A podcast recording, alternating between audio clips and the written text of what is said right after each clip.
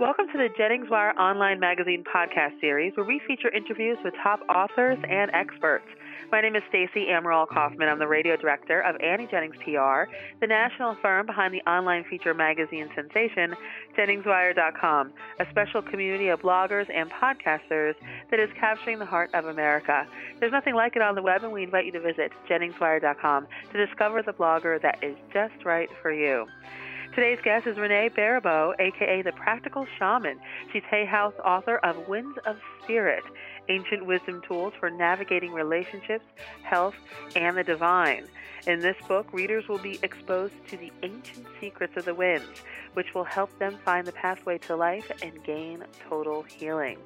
So welcome, Renee. Well, thanks, Stacey, for having me. I'm thrilled to be here and share about the winds. Yes, we are thrilled to have you. So let's start off by telling our listeners three things that people need to know to navigate the winds of change. It's really simple. You need to stay grounded, which means you need to be in your body and to, to listen to those signs. Uh, you have to, um, uh, once you're in your body, you need to be in nature more, whether that's in the streets of New York touching trees or whatever, get outside and feel the wind. And then uh, you have to um, to disconnect. You have to disconnect from all of the overstimulation so that you can start to listen to the messages that your body are giving to you. And you need to really know what your purpose is so that every day you wake up and say yes. Now, why do you feel people are feeling lost and disconnected right now? I think it's just a, a generational shift. I think for the for the last two generations, there was a real move from organized churches and, and, and ceremony and, you know, coming-of-age ceremonies and things like rituals. And so now we, we two generations later, we're this like a God-shaped hole plaguing us. We don't know where to find ourselves in in terms of um, ritual and ceremony, which are very important components in, in the human makeup. So you might have all the riches and all the glory and the relationships, but if you don't know what your soul's purpose is, you're, you'll still be lost. Now, how can a book about the wind help people in their lives? two thousand years ago, before we, we got separated into Christianity and Muslims and, and Judaism, people were wind believers.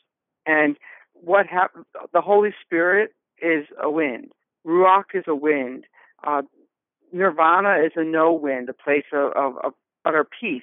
So these, the idea that the wind has been around since the beginning of time, directing humanity and how to, you know, like following a reindeer when you're tracking for food, has been this power greater than ourselves that we can't see.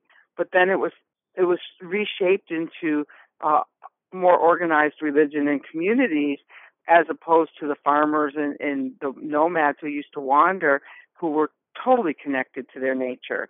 So in this book, I've, I've gone cross-culturally to thirty-two different cultures and looked at the wind gods and goddesses from those ancient times.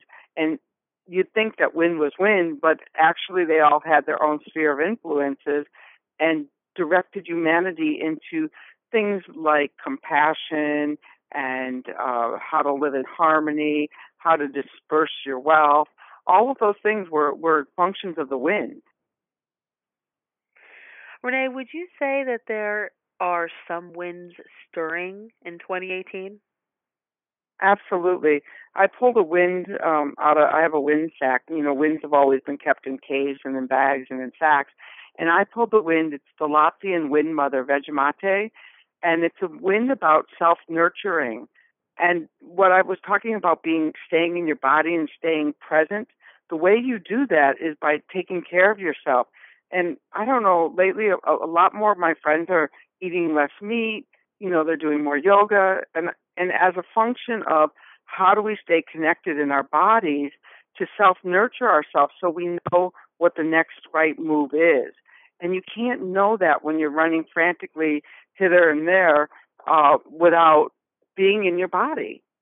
And so self-nurturing is the key for this year, because we're being bombarded with information from every which place. And I know so many healers and, and intuitive type people and business people who didn't even know which way to turn last year. I'm a business coach. And, you know, where where do we look for truth? Well, the, the truth is, is how do you feel in your body? How do you feel about what you're doing today? And this call upon Vējamāte, this nourishing wind from Latvia, who can help you discern the truth. And finally, Renee, what makes Winds of Spirit a book that everyone needs to have in their life?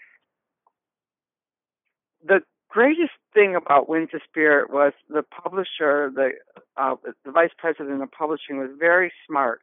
She wanted a book that people could just flip open to the back pages so that they could get advice every day.